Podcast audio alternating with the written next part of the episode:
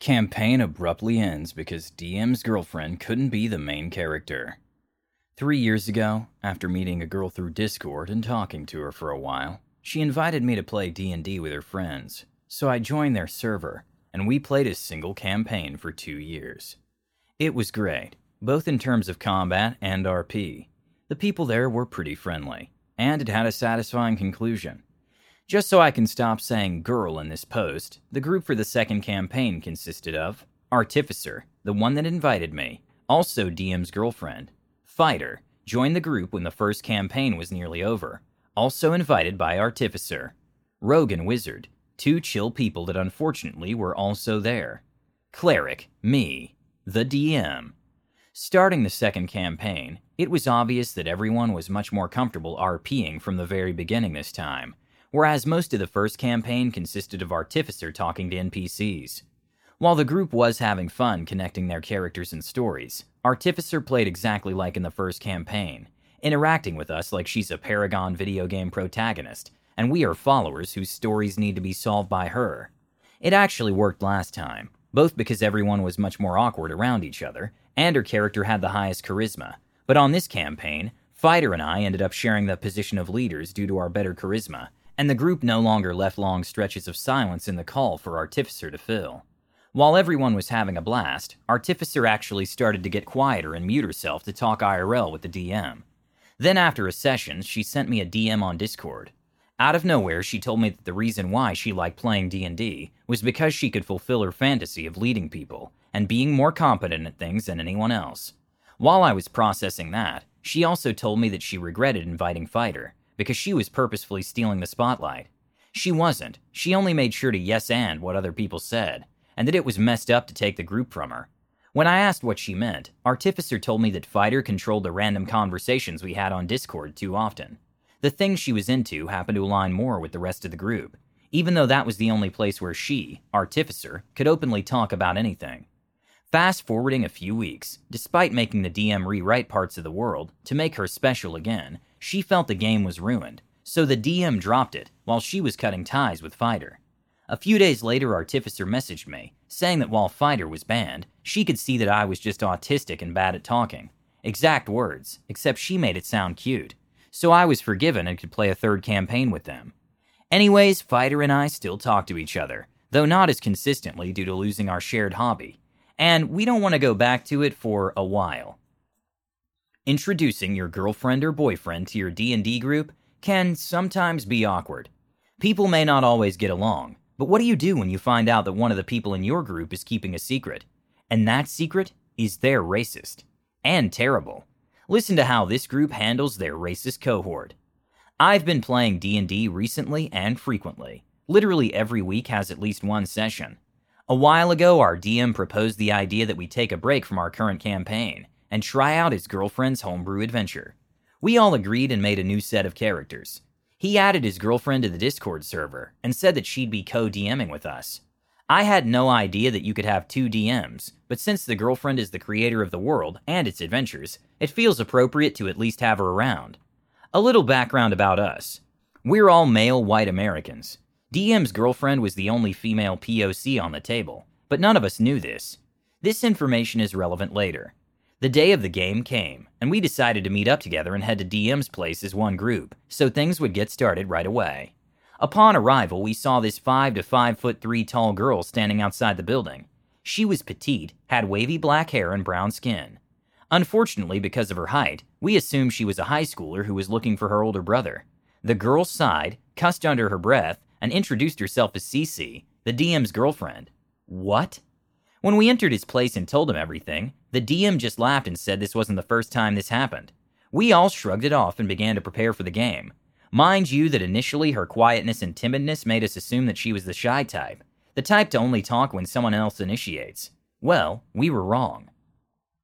The moment the DM announced the start of the session, she guffawed loudly and welcomed everyone into her kingdom.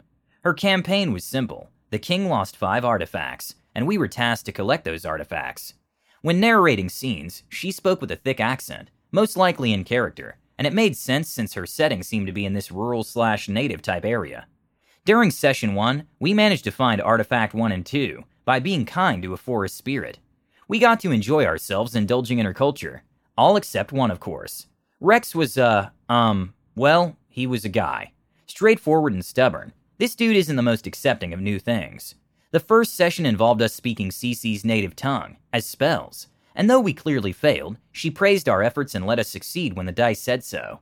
However, Rex felt humiliated somehow. After the first session, everyone but Rex wanted to learn more words, so she showed them a list of homebrew spells with their pronunciations and uses. When she gave one to Rex, he refused and accused the rest of the party of cheating, despite her allowing them. Before leaving and saying goodbye, she pressed her cheeks towards everyone else's and hugged each one of us. When she left, all the boys were panicked and confused, but DM explained that it's part of her social culture. So, it's normal for them to cheat on their lovers, Rex remarked. If she kisses you casually, then it's casual. Nothing more to it unless CC says so, DM replied.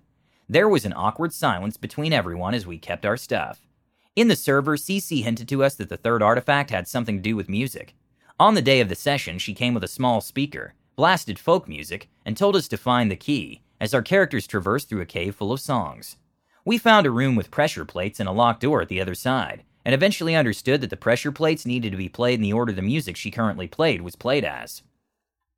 Rex complained that this puzzle didn't make sense, and that it was boring. Cece looked sad for a moment, then continued her upbeat persona and continued. The second session ended in a cliffhanger as Rex himself took a wrong step and almost plummeted to his death.